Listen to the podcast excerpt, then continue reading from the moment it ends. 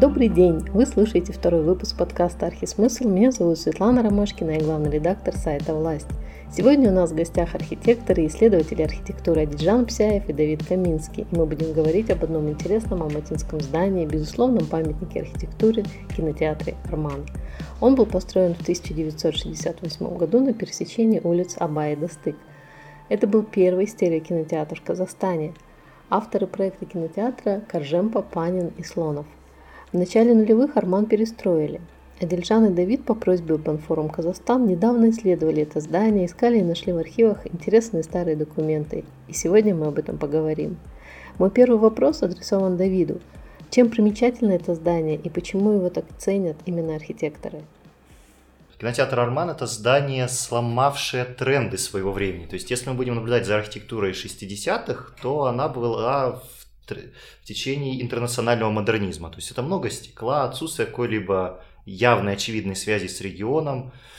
Нам, ну, например, можно вспомнить ну, тот же кинотеатр Целинный, как памятник вот этого интернационального стиля, его ярчайший пример. Арман же полностью отвергает все то, что есть в Целинном, или, например, в ресторане Алма-Ата, который также пример интернационального модернизма.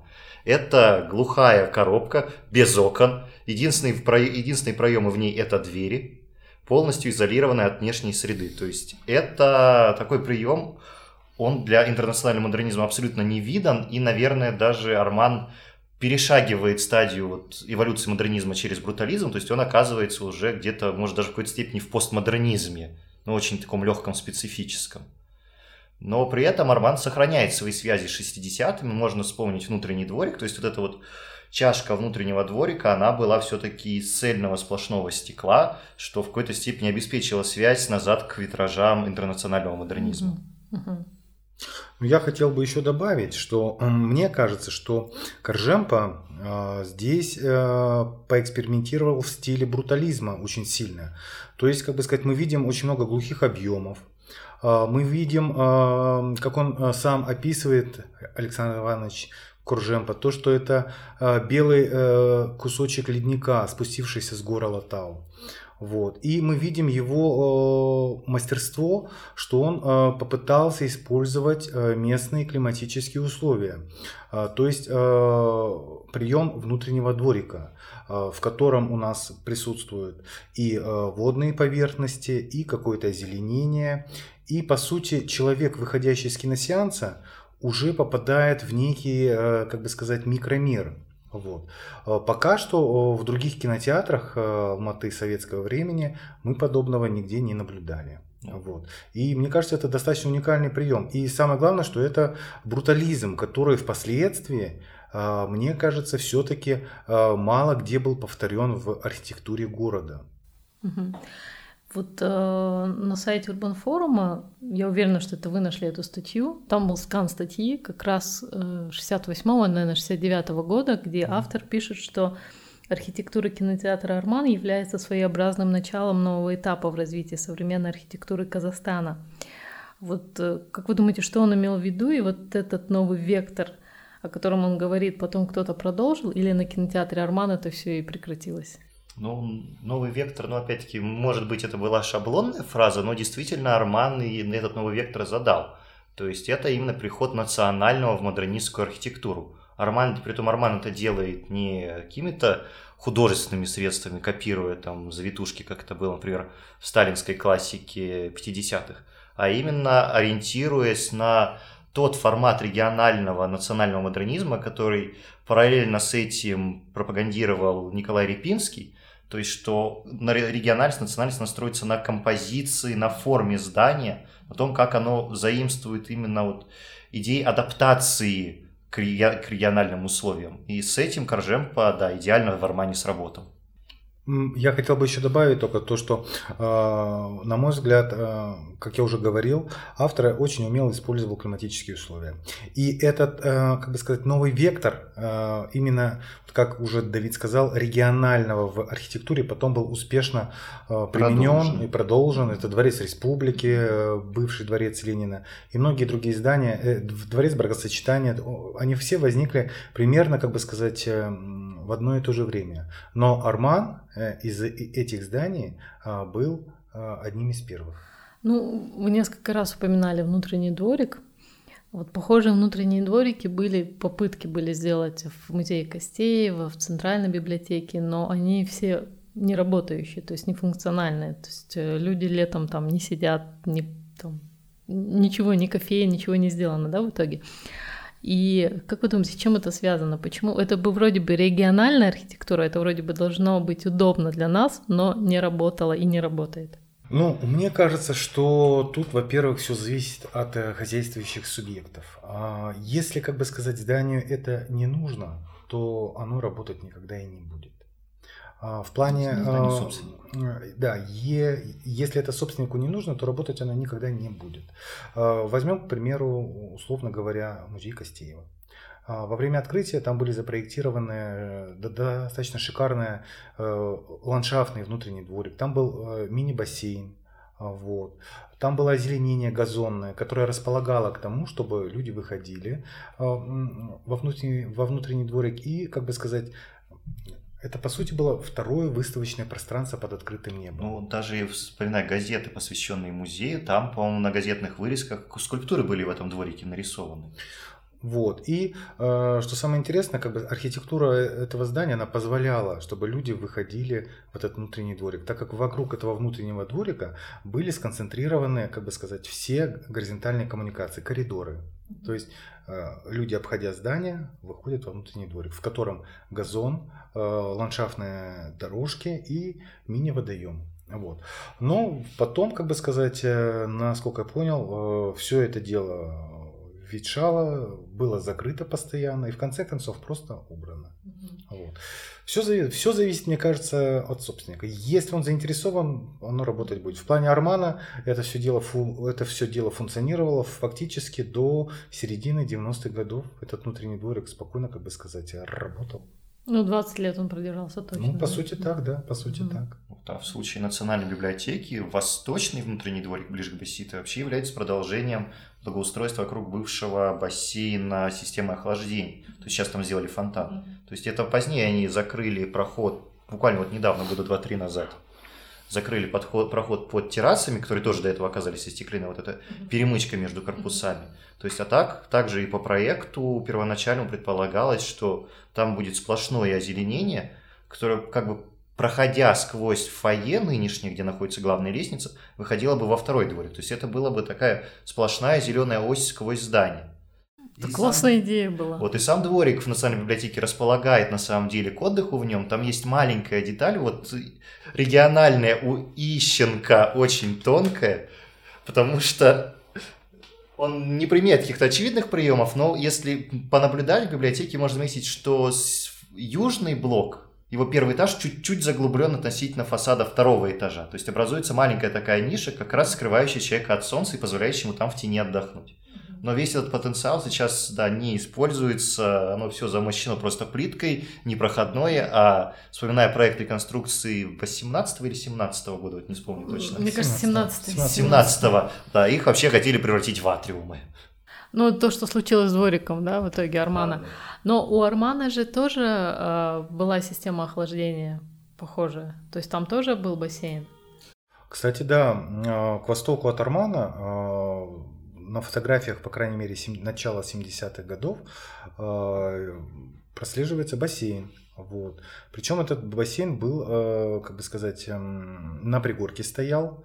Вот, и впоследствии на нем были, было сооружено кафе. К сожалению, я не помню, как оно называлось. Кафе было в архитектурном плане достаточно интересным. Э, там были сделаны э, такие своеобразные островки на сваях с, с мостами-переходами. Вот. И одноэтажное здание кафе. Ну, теперь на этом месте новотель, да, видимо, гостиница да, находится? Да, прямо на том. Угу. А была какая-то архитектурная взаимосвязь между Арманом и станцией канатной дороги? Ну, станцию канатной дороги проектировали... Гру- Грузия, э, да, по-моему? Грузия проектировала, да. И э, фактически, как бы сказать, э, у них связь, на мой взгляд, тут Давид, мне кажется, чуть больше добавит, э, у них связь была только в брутальном стиле архитектуры. То есть архитектура 60-х, она Э, это брутализм. Угу. Вот. И что там, что там прослеживается именно вот эти глухие объемы, остекленные объемы. В принципе, они очень сильно достаточно гармонировали в свое время. Насколько это новое здание отеля на отель э, портит э, вообще вид на кинотеатр Арман теперь? Потерялся ли кинотеатр? Ну, вот здесь на самом деле сложно точно сказать, потому что здание, с одной стороны, да, оно довольно высокое, в нем, по-моему, около 9 этажей, вот, но у него есть довольно сильно вынесенный вперед стилобат. И этот стилобат по высоте, ну, почти соразмерен Арману. Mm-hmm. Поэтому Арман, ну, он не то чтобы совсем потерялся оказался задавлен, то есть, опять-таки, если не воспринимать этой башни, но он из такого выдающегося объекта, стоящего в окружении пустого пространства, с максимальным обзором на него, оказался, ну, таким частью фронта застройки рядового, как-то так. У кинотеатра «Арман» была корона. И, судя по документам, статьям, которые я так мимолетом, мимолетом как-то прочитала, но вы наверняка подробнее можете рассказать. Эта корона, она должна была как-то приподнять здание визуально, сделать его больше. То есть для чего она была нужна? Про корону рассказывал Александр Иванович Коржемпа. На поздних этапах строительства, когда здание показывали заказчику, а, кто-то из то ли ЦК, то ли горкома сказал, что здание какое-то низковатое. То есть он какой-то приземленный, надо бы его поднять повыше. Ну, здание-то уже почти, почти готово, то есть изменять конструкции ну, невозможно что-либо надстраивать. Поэтому решили пойти таким хитрым путем, декоративным, то есть создать эту вот металлическую конструкцию, которая бы и здание бы украсила, внесла бы какую-то изюминку в него, и одновременно бы сыграла вот на композицию здания. С короной и ее поисками это ну, вообще отдельная детективная история, то есть это, наверное, мы можем подробнее чуть в следующих вопросах коснуться. То есть, но по итогу могу сказать, что обнаружить сами, саму корону и чертежи на нее у нас не получилось. Я тут хочу добавить, что, как бы сказать, там вообще интересная история в плане того, что а, на чертежах мы обнаружили намеки на корону. То есть а, должна была присутствовать а, некая газосветная реклама по периметру кровли здания. Вот. Конечно, она по чертежам отличалась от той, которая была реализована, но некое подобие а, окантовки а, было предусмотрено в проекте. Тут надо еще добавить тот факт, что а, в советское время художники, монументалисты в, в, в, так, называемом, в так называемом худфонде, они работали не по чертежам, они работали по так называемым заготовкам на картоне. Вот. И а, как таковых у них чертежей не было, потому что это искусство. Вот они делали эти заготовки, и по заготовкам э, руководство одобряло или не одобряло то или иное проектное решение. Вот. И в данном случае э, никаких чертежей на корону мы подозреваем вообще не было. Это по сути э, было э, произведение искусства. Ну, в том плане, что чертежей на произведение искусства, как говорится, Нет, ну, эскизов сделать мы тоже трудно. не нашли. А эскизы, эскизы, да, эскизы выполнялись обычно на ватмане в масштабе один к одному, как минимум, чтобы можно было это все воспринять. Вот. Но о, архивов в Союзе художников, к сожалению, мы не нашли этих архивов, вот, и как-то так. А кто был автором этой короны? Автором короны Завезенный? Константинов? Э, Константинов, Константинов, вот. да. да. Автором короны был Константинов, записываем ага. красиво. Да, да, да. А, да, Константинов был в том числе и автором барельефов. Да, да? совершенно верно, да. А завезенный тогда что делал? Вообще упоминание завезенного, по-моему, там мы не встречали, если честно. А как там все это было, я уже и не помню, то, что мы там делали. Нет, ну, ну нет, завезенный упоминался, ладно. Упоминался, да? Он упоминался, да, я видела. Одну пусть, потому что это так давно было, что я сам уже не помню. А насколько все-таки вот э, с этим зданием, которое, вот, как вы говорите, сделано в стиле брутализма, работает э, вот это монументальное искусство советское? Оно же там довольно такое интересное, в нем очень много и какой-то пропаганды, да, имею в виду там со стороны улицы, ну, проспекта Достык, там гражданская война, да, а со стороны теперного отеля там космос, да, такая космическая тема. Вот насколько брутализм, к брутализму подходит, подходят эти барельефы? Ну, Вообще с монументальное искусство и брутализм на самом деле довольно часто пересекались, так сразу из, ну, довольно не, неочевидный редкий пример приходит в голову здание парламента Норвегии в Осло. То есть на нем были, были именно, потому что здание уже сносят работы Пикассо размещены, ну, естественно, в характерной его манере, и она несколько отличается от того, что сделал Константинов. Но в целом брутализм и монументальное искусство пересекались и работали вполне гармонично. То есть можно опять-таки вспоминать разные примеры советского монументализма и брутализма, то есть тоже.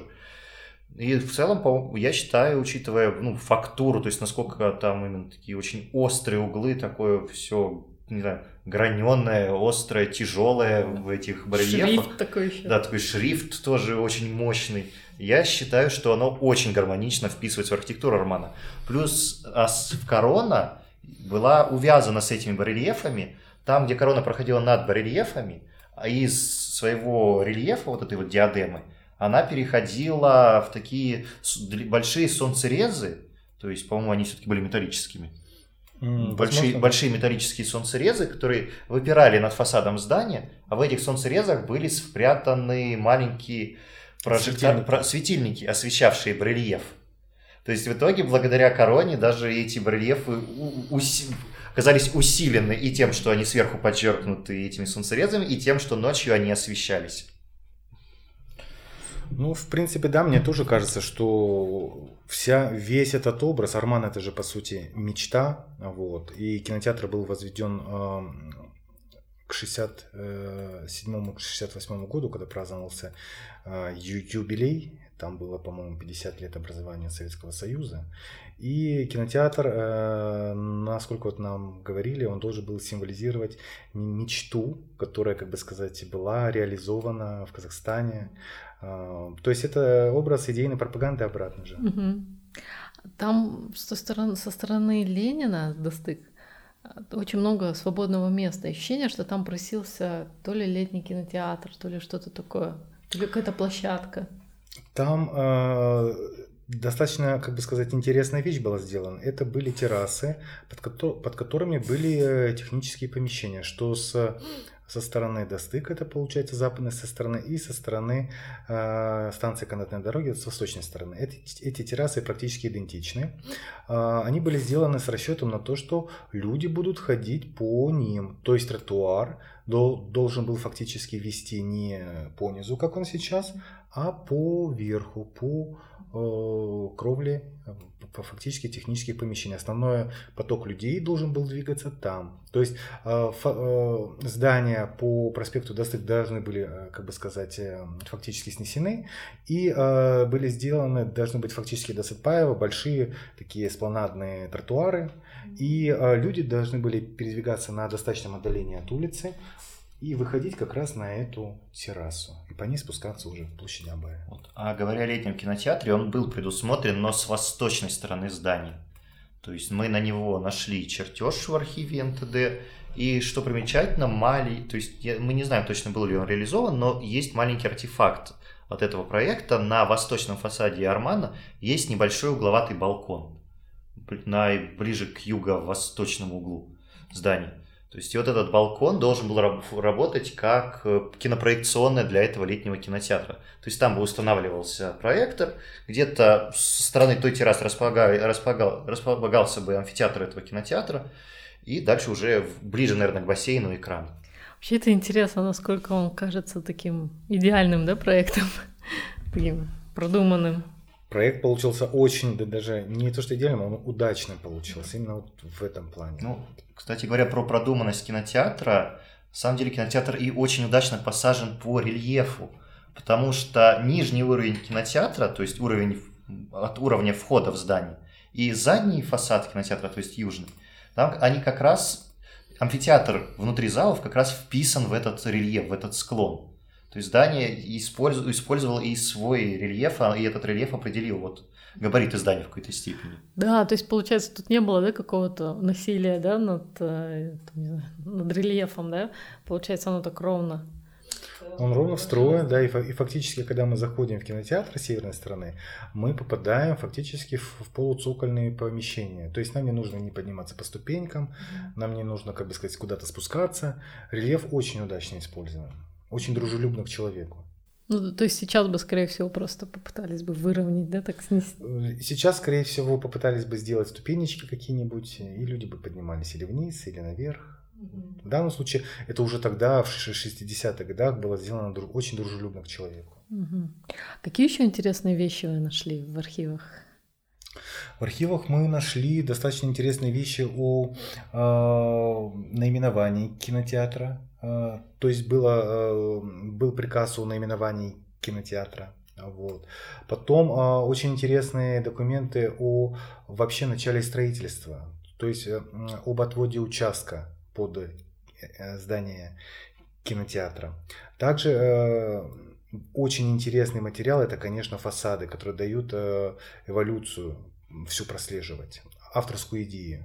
То есть, е, если на одних вариантах фасад немножечко отличается, то на других э, вариантах фасада мы видим уже то, что фасад приближается к современным к современному образу. И э, на последних вариантах фасада мы видим то, что появляется некий э, образ короны уже, газосветной рекламы так называемой. То есть все вот эти материалы, которые удалось получить э, в архивах, они достаточно уникальны в том плане, что они прослеживают всю эволюцию этого кинотеатра. От возникновения до ввода в эксплуатацию.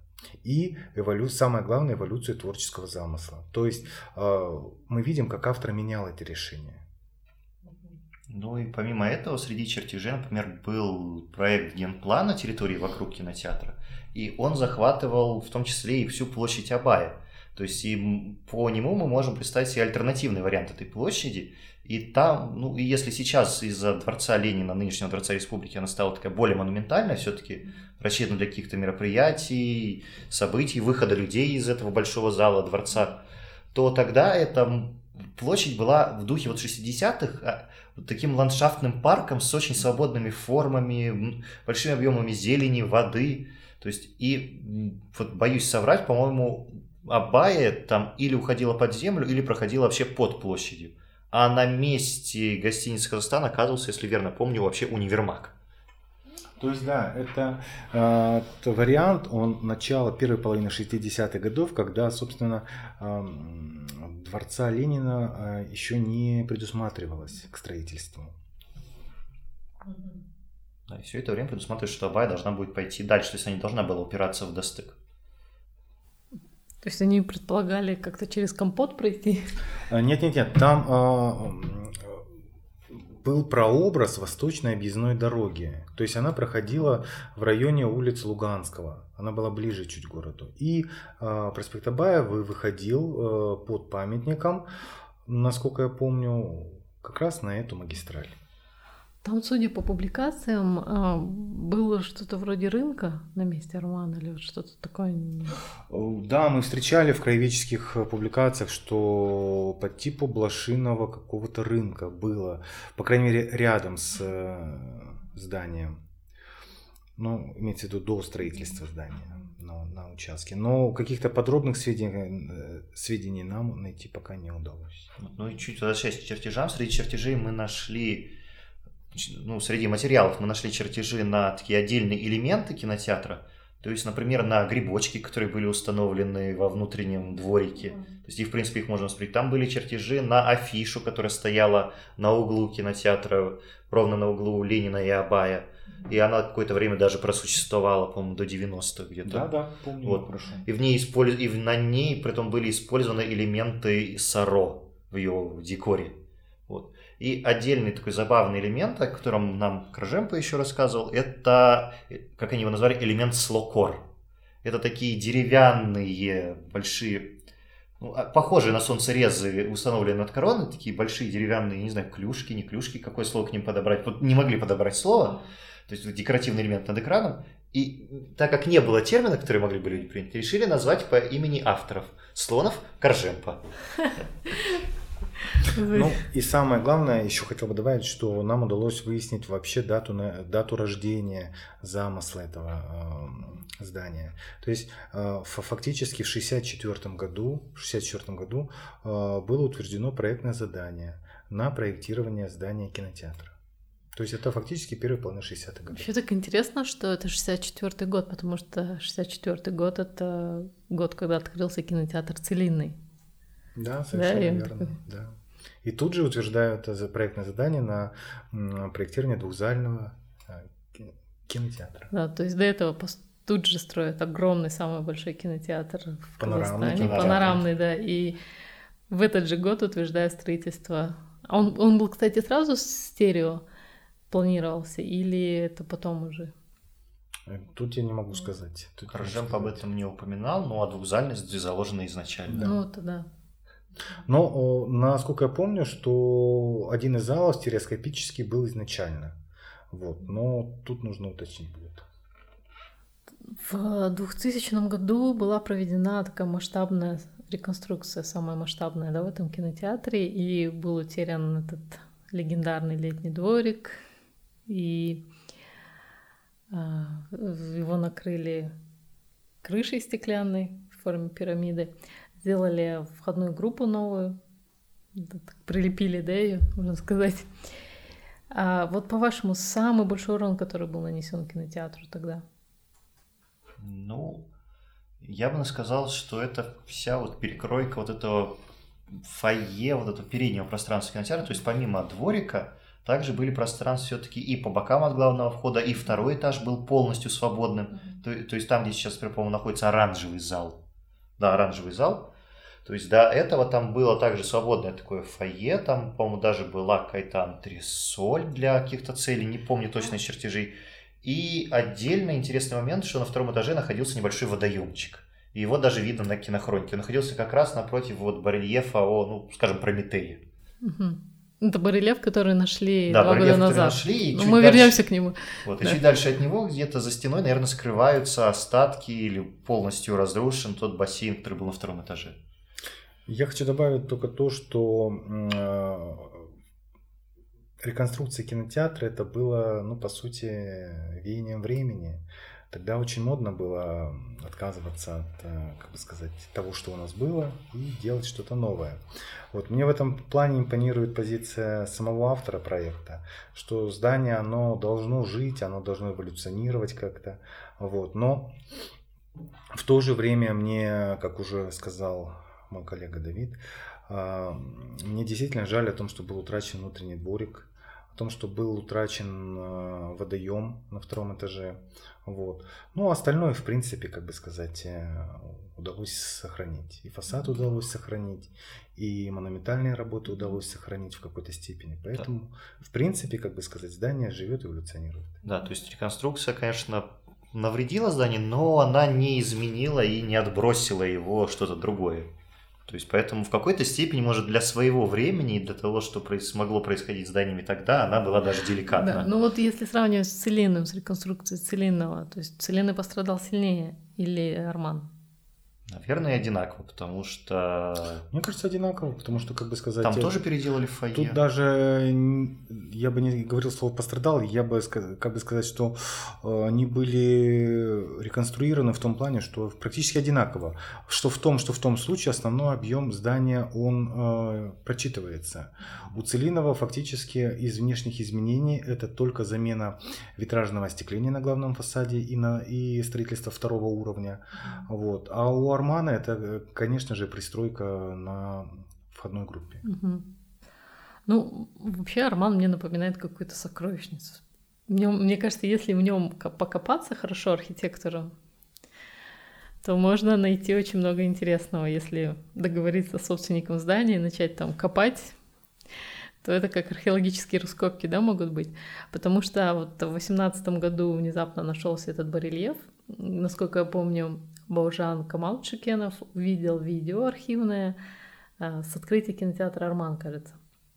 И он а, заметил, что там какой-то барельеф, которого внутри он никогда не видел. И он начал ковырять. Да-да. Да, Да. и обнаружил барельеф за гипсокартонной стеной. То есть, как я понимаю, строителям было лень как бы его сбивать, это трудоемко и прочее, было легче зашить его да, под гипсокартон.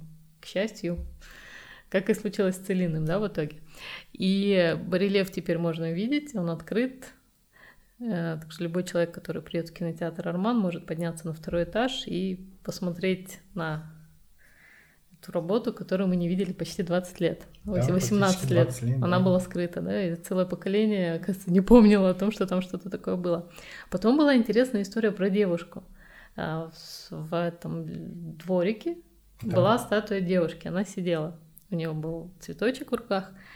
Видимо, она сидела недолго, да, где-то года, ну, не знаю, Ну, по крайней мере, сохранились фотографии. Как Да. минимум одна фотография Есть, да. да. Но ходила легенда, что были какие-то нарекания по поводу позы, в которой она сидит, или что-то там уяд Да, какой-то случился. Да. С- с- Невыверенно идеологически. Да, и девушка исчезла, и я помню, что разговаривала с Коржемпо несколько лет назад, и он мне сказал, что девушка это подарена в парку в городе Ульяновск, какому-то там юбилею. А что в Казахстан вот так вот с барского плеча. Потом я связалась с ребятами, с архитекторами из Ульяновска, там ВКонтакте, не знаю, случайно, и они мне прислали фотографии, это была не та девушка, она была намного крупнее. И стало ясно, что надо искать в другом месте. И потом она внезапно всплывает э, на берегу Исыкуля, да, кажется, Чолпаната. Да, да, Да, да. Чолпанате. да, да. И кажется, это та все-таки девушка. Цветочка у нее уже нет, конечно. мере, очень похожа, но она очень, очень похожа, да. похожа. Судя по той единственной фотографии и тому, что есть. да. Ну там, да, там, как бы сказать, э, по-моему, по подсказке а, архитектора Сауле Бультрикова еще удалось выяснить а, автора этой Да, да. скульптуры. По-моему, это был Борис Чуйковский, как-то так. Да, она в материале мне говорила об этом, я даже Вот. писала где-то. Да. И э, как-то да, и так получилось, что скульптура оказалась там. Да, вообще это интересно. То есть получается, что Казахстан подарил ее все-таки братской республике соседней. Да, а на том месте, где стояла девушка, на этом постаменте у водоема, потом были просто а, цветы в катке.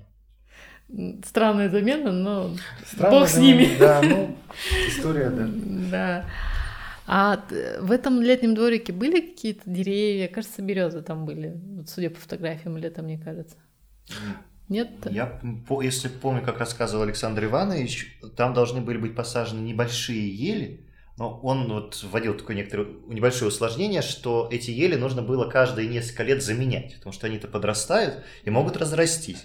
Этого не должно случиться, поэтому вот она подросла, пересадили, посадили новую. То есть дол- должно было, должна была быть такая схема, но я не помню, чтобы там остались крупные деревья в дальнейшем. Мгм. Что можно еще найти в этом кинотеатре, вот помимо короны этой? Корона исчезла где-то в 90-х. Или она Получается, в 2000 году Мы вместе с подозреваем, мы подозреваем, что, скорее всего, она была утрачена в конце 90-х, начале нулевых вместе с реконструкцией. На тех фотографиях, которые нам предоставил Василий Сорокин, эта корона присутствует. Притом эти фотографии нам очень помогли, за что ему огромное спасибо. И эти фотографии были сделаны уже в 90-е. То есть где-то в начале, середине 90-х. То есть как минимум до этого периода корона продолжала существовать.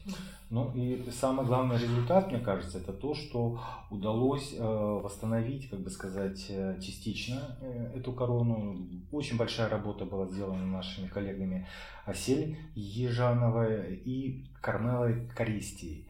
Вот на основе найденных материалов они сделали 3D-модель здания кинотеатра и э, развертки по короне. Вот. И э, то, что удалось, как бы сказать, распознать на фотографиях, на э, видеокадрах, удалось как-то восстановить. То есть это такая основа для возможного, возможного, скажем так, в будущем когда-нибудь воскрешения этой короны. То есть можно сказать, что сейчас есть эта корона существует виртуально. Как бы А, Она в цифровом В пространстве. цифровом есть. пространстве частично она присутствует. Но единственное, не удалось, к сожалению, найти э, фотографии с южной стороны, с задней стороны здания. Там тоже была, как бы сказать, часть этой короны. И, к сожалению, никто не фотографировал. Кто будет сзади фотографировать Конечно, здание? конечно, да. да? Притом от короны остались ее конструкции, то есть была срезана именно ее верхняя часть, то есть само, сама вот эта вот диадема, потому что мы вот благодаря с хозяином, хозяевам кинотеатра смогли подняться наверх на натуральное обследование с командой Урбанфорума, и те, и в какой-то степени благодаря тем конструкциям, которые там остались, мы провели обмеры, и по ним смогли примерно по фотографиям установить высоту короны. И оказалось, что она высотой была где-то чуть больше полутора метров. То есть она на самом деле была довольно крупной. Это из-за того, что она находилась высоко, она оказалась такой маленькой. А мог, могли эту корону делать на Аро? Тут сложно сказать. Все-таки это были, это был художественный фонд Союза художников. У них были свои мастерские. Вот, поэтому вполне возможно, что они производились в их мастерских. А, кстати, а, скульптор, как утверждается Оля Буртрикова, статуи девушки Петр Усачев. Она, кажется, еще говорила, что он с нее делал. Он был ее учителем, кажется. Он был ее преподавателем, да, да скульптор да. Петр Усачев. Но насчет, как бы сказать, образа я не берусь судить. Что мне всегда нравилось в детстве в кинотеатре Арман, это проход к кинозалу. То есть ты заходишь и в темноте проходишь э, ну, достаточно приличное такое расстояние, и потом ты оказываешься внезапно в этом зале огромном. Мне кажется, это такой интересный прием, и его больше нет ну, в алматинских кинотеатрах, то отдельно стоящих того периода. Это прием специально придуманный Коржемпо. То есть он именно и говорил, что должен быть такой контраст, и что зритель должен подготавливаться к сеансу. То есть он вообще, то есть вообще метод Коржемпо, он в том, что человек в архитектуре должен испытывать постоянно какие-то ощущения, какой-то опыт, она должна как-то играть с его чувствами. То есть и в Армании это максимально полно он реализовывал. То есть сначала вот был этот внутренний дворик, вот это пространство фойе, как-то расслаблявшее, готовившее, и при том глухая поверхность кинотеатра, то есть отсутствие в нем окон, позволяло оторваться от всей той суеты, которая есть снаружи, то есть оторваться от этого остального мира. Оставался только вот вот это фойе, внутренний дворик, через который видно только чистое голубое небо, которое ну, может наводить только на покой. А затем уже из вот этого широкого пространства переднего фойе, да, вот человек попадает в этот узенький коридорчик на входе в зал, где, где пространство вокруг человека контрастно сжимается, то есть он, наверное, кажется ему еще меньше. А потом заново пространство резко расширяется, человек оказывается перед залом, и, наверное, на этом контрасте зал кажется еще больше. Ну, Александр Иванович прям философ у него очень, у него очень глубокая философ, интересная да. философия, то он говорил, что ему делали замечание, что ну зачем такой проход, ну неудобно, столпиться будут и вообще не Он говорит, нет, это не баг, это фича. То есть э, он действительно, он философ, да. И я хотел бы добавить, что э, данный прием, он во многом еще обязан технологической схеме. То есть люди, э, как бы сказать, заходят в зал, вот, и э, выходят они уже не обратно, как бы сказать, в фойе, а выходят они с южной стороны уже фактически на улицу. То есть да. такая односторонняя технологическая цепочка. Вообще многие советские кинотеатры были решены по этой односторонней системе. Да. Коржемпо еще рассказывал интересную вещь, что когда он сдавал здание, ну, то есть приемка была, и приехал Кунаев. И, и он говорит, что рядом стоял бульдозер, и ему сказали, что если Кунаеву не понравится, то здание снесут. И, ну, ему понравилось, поскольку оно все таки открылось. Это такая интересная вещь, да. А вот э, владельцы кинотеатра недавно убрали новую входную группу, которую в 2000, там, не знаю, первом или в 2000 году они поставили. И теперь э, все вернулось как бы в исходное состояние, и там обнаружилась эта памятная доска э, с открытия кинотеатра. Но параллельно все равно там по бокам движение происходит, то есть там Starbucks открылся, Burger King и пристрой, пристройки, да, две такие небольшие. Насколько это портит, ну не портит, а меняет какую-то задумку Коржемпо? Ну, я скажу словами Александра Ивановича Коржемпа. Здание должно эволюционировать, здание должно жить, вот. И э, все-таки это общественное здание, так что эти перемены были неизбежны в какой-то мере. Насколько возможно может быть восстановление дворика? Вообще вот теоретически сейчас нужно ли это? Все-таки это памятник архитектуры, и если у нас поменяется представление о памятниках архитектуры как о чем-то, что должно все-таки сохраняться ну, в относительно неизменном виде, тем более он памятником 80-х, да, где-то стал? Не помню и, точно и... по этим. По-моему, но... где-то около 79 -го года. Да, то есть довольно ага. рано. Он стал, да, буквально да. через 10 лет после постройки. Может, там даже хотели внести сначала, но должны были выдержать интервал. Ну, на мой взгляд, что нам нужно всем, как бы сказать, отрефлексировать по этому поводу. Потому что в первую очередь и горожанам, в первую очередь и собственникам, в первую очередь и архитекторам-исследователям. Вот.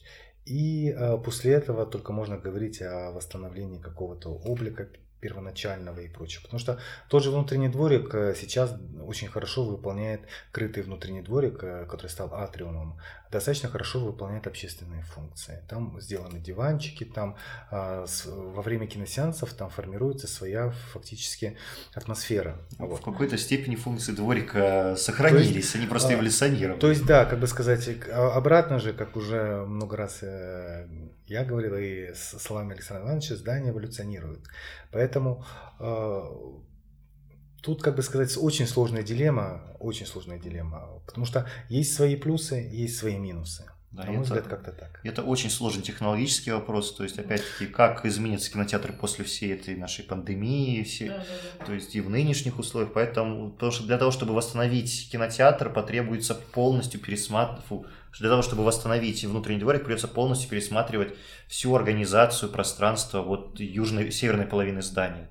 То есть придется избавляться от одного зала, передвигать там кассы, многое менять. А То это все поэтому, финансы, вот, это, за которые кто-то должен платить. Вот, а, поэтому... зда... вот, а здание все-таки в нынешних ре... было построено, а здание все-таки было построено для одних реалий экономических и социальных. Сейчас мы живем совершенно других, полностью отличающихся от тех, и поэтому и те пристройки являются следствием все-таки новых реалий, они были вписаны довольно гармо... относительно гармонично так и то, что от нас ушел дворик, тоже в какой-то степени это ну, следствие новых реалий. То есть, может, так оно и надо. Угу. Ну, можно его назвать, наверное, самым необычным, самым ярким кинотеатром в Алмате. получается, ну, скорее всего, да, это самый, скажем так, самый родной, наверное, кинотеатр. Мне кажется, он самый авторский, да, такой? Да, он самый авторский, самый необычный, может, даже в какой-то степени странный. Странный. даже это слово к нему можно применить. Что здание абсолютно необычное и уникальное. А насчет названия вы говорили, там не было каких-то обсуждений, что может быть какое-то другое название или а. сразу? Ну, история с названием такая. На первых чертежах фасадов, на фасаде кинотеатра написано слово Алма-Ата. То есть непонятно, может это было первоначальное название, может это место, может это название было просто таким плейсхолдером, пока не придумали название. Но позднее, уже ближе к дате открытия кинотеатра, где-то в мае 67 в мае, по-моему, 67 года поступает предложение от Союза писателей, если верно помню, о том, что о том чтобы дать кинотеатру имя Арман. То есть и тогда он, оказывается, вот получает свое новое современное название. То есть других альтернативных вариантов нам не попадалось, и на чертежах он сохранялся именно как сначала Алмата, потом внезапно стал Арманом. Ну и проектное название это широкоэкран, не, широко, не широкоэкранное, проектное название двухзальный кинотеатр э, на 950 мест в городе Алматы. Да, без каких-либо религических уточнений. Спасибо. Это было очень интересно. Если вы хотите что-то добавить. Я хочу добавить, что наша часть работы была лишь очень маленькая часть работы. Это была командная работа. И э, хотел бы не, не, немножко затронуть историю этого проекта. То, э, что, как бы сказать, началось как проект Армана Алма-Ата в далеком 2014 году, по-моему. Впоследствии в 2018 году этот проект поддержал Urban Forum и запустил исследовательскую, исследовательскую программу по а, исследованию кинотеатра Арман. Вот. И а, мы с большой командой, э, скажем так, сподвижников а, сделали очень интересную, на наш взгляд, работу. Например, наша часть с Давидом заключалась в, по в поиске каких-то архивных материалов, а другие э, делали восстановление короны по фотографиям, по видеокадрам, а кто-то делал а, сувенирную продукцию, а кто-то делал а, сайт то есть, как бы сказать, очень большая работа командная была проведена, и она оставила какой-то, на наш взгляд, след в истории. Ну, отдельный эпопея, например, поиски Константинова, то есть его личности. Да. Кстати, да. вот Эту это работу, я если верно помню, провела Дильда Рамазан. Да, да, я помню. Прям, кто такой Был, Константинов? Вот была этот целая даже как вылазка в город Бишкек. Да, Константинов, у него уже интересная судьба. Он был участник войны, да, Великой Отечественной. Вот, и, собственно, поэтому удалось его найти. То есть один из знакомых или друзей Тильды, оказывается, делал его портрет в честь какого-то одного из юбилеев победы в войне. То есть, и вот благодаря этому портрету, ну, во-первых, удалось найти его еще одну фотографию. Одна была уже в списке художников 60 какого-то года? Да, да, да. Да, и в такой книжке, брошюре, где были перечислены все художники Казахстана, члены Союза художников. Книга называется «Художники Казахстана», год издания 89 год. А, 89 год, пардон. То есть, и вот через него удалось как-то выйти, через этого художника, делавшего портрет Константина, удалось как-то выйти на дополнительную информацию, что вылилось тоже в отдельную эпопею. Но у Константинова же еще работа в Алмате есть. Это гости... возле гостиницы а, Алатау, да, кажется? Или это не его работа? Самая заметная, знаменитая работа Константинова другая, если опять-таки верно помню, это «Конкобежцы на Медео». Ну, кстати, да. Вот это вот его, наверное, даже более заметное и более попадающееся людям на глаза, чем Марман. Да, да, да. Да, я напомню слушателям, что Константинов делал барельефы, которые на фасаде кинотеатра Арман и внутри барельеф на втором этаже. А там, э, кажется, мелькало где-то в документах, что или это в газетах было, что проблемы с кассами, что просили их куда-то вынести. Такого не было? Я не встречал ничего подобного. Я не встречал ничего подобного. Кассы изначально были внутри, на первом этаже, чуть сбоку от главного входа. То есть сейчас они, кстати, примерно там же и остались. Угу. Да, причем, когда сделали пристройку, то кассы же в пристройку вынесли. Кассы были в пристройке, да, да, да. вот в этой вестибюльной группе, угу. в тамбуре. Да. Причем я помню эти дикие очереди, когда змейка из тамбура выходила прямо на улицу. Да, да. Я надеюсь, что Арман ждет э, не менее славное будущее, чем прошлое. Будем верить. Что люди будут верить. стоять в очередях? В очередях, да, чтобы попасть в кинотеатр, что все вернется, люди вернутся в кино, кино вернется людям. Как старые добрые. Да, да, да. Все, спасибо вам большое. Спасибо. Спасибо. Вы слушали второй выпуск подкаста «Архисмысл». С вами были главный редактор сайта «Власть» Светлана Ромашкина, архитектор Адильжан Псяев и Давид Каминский и звукорежиссер Даниил Мусиров. До новых встреч!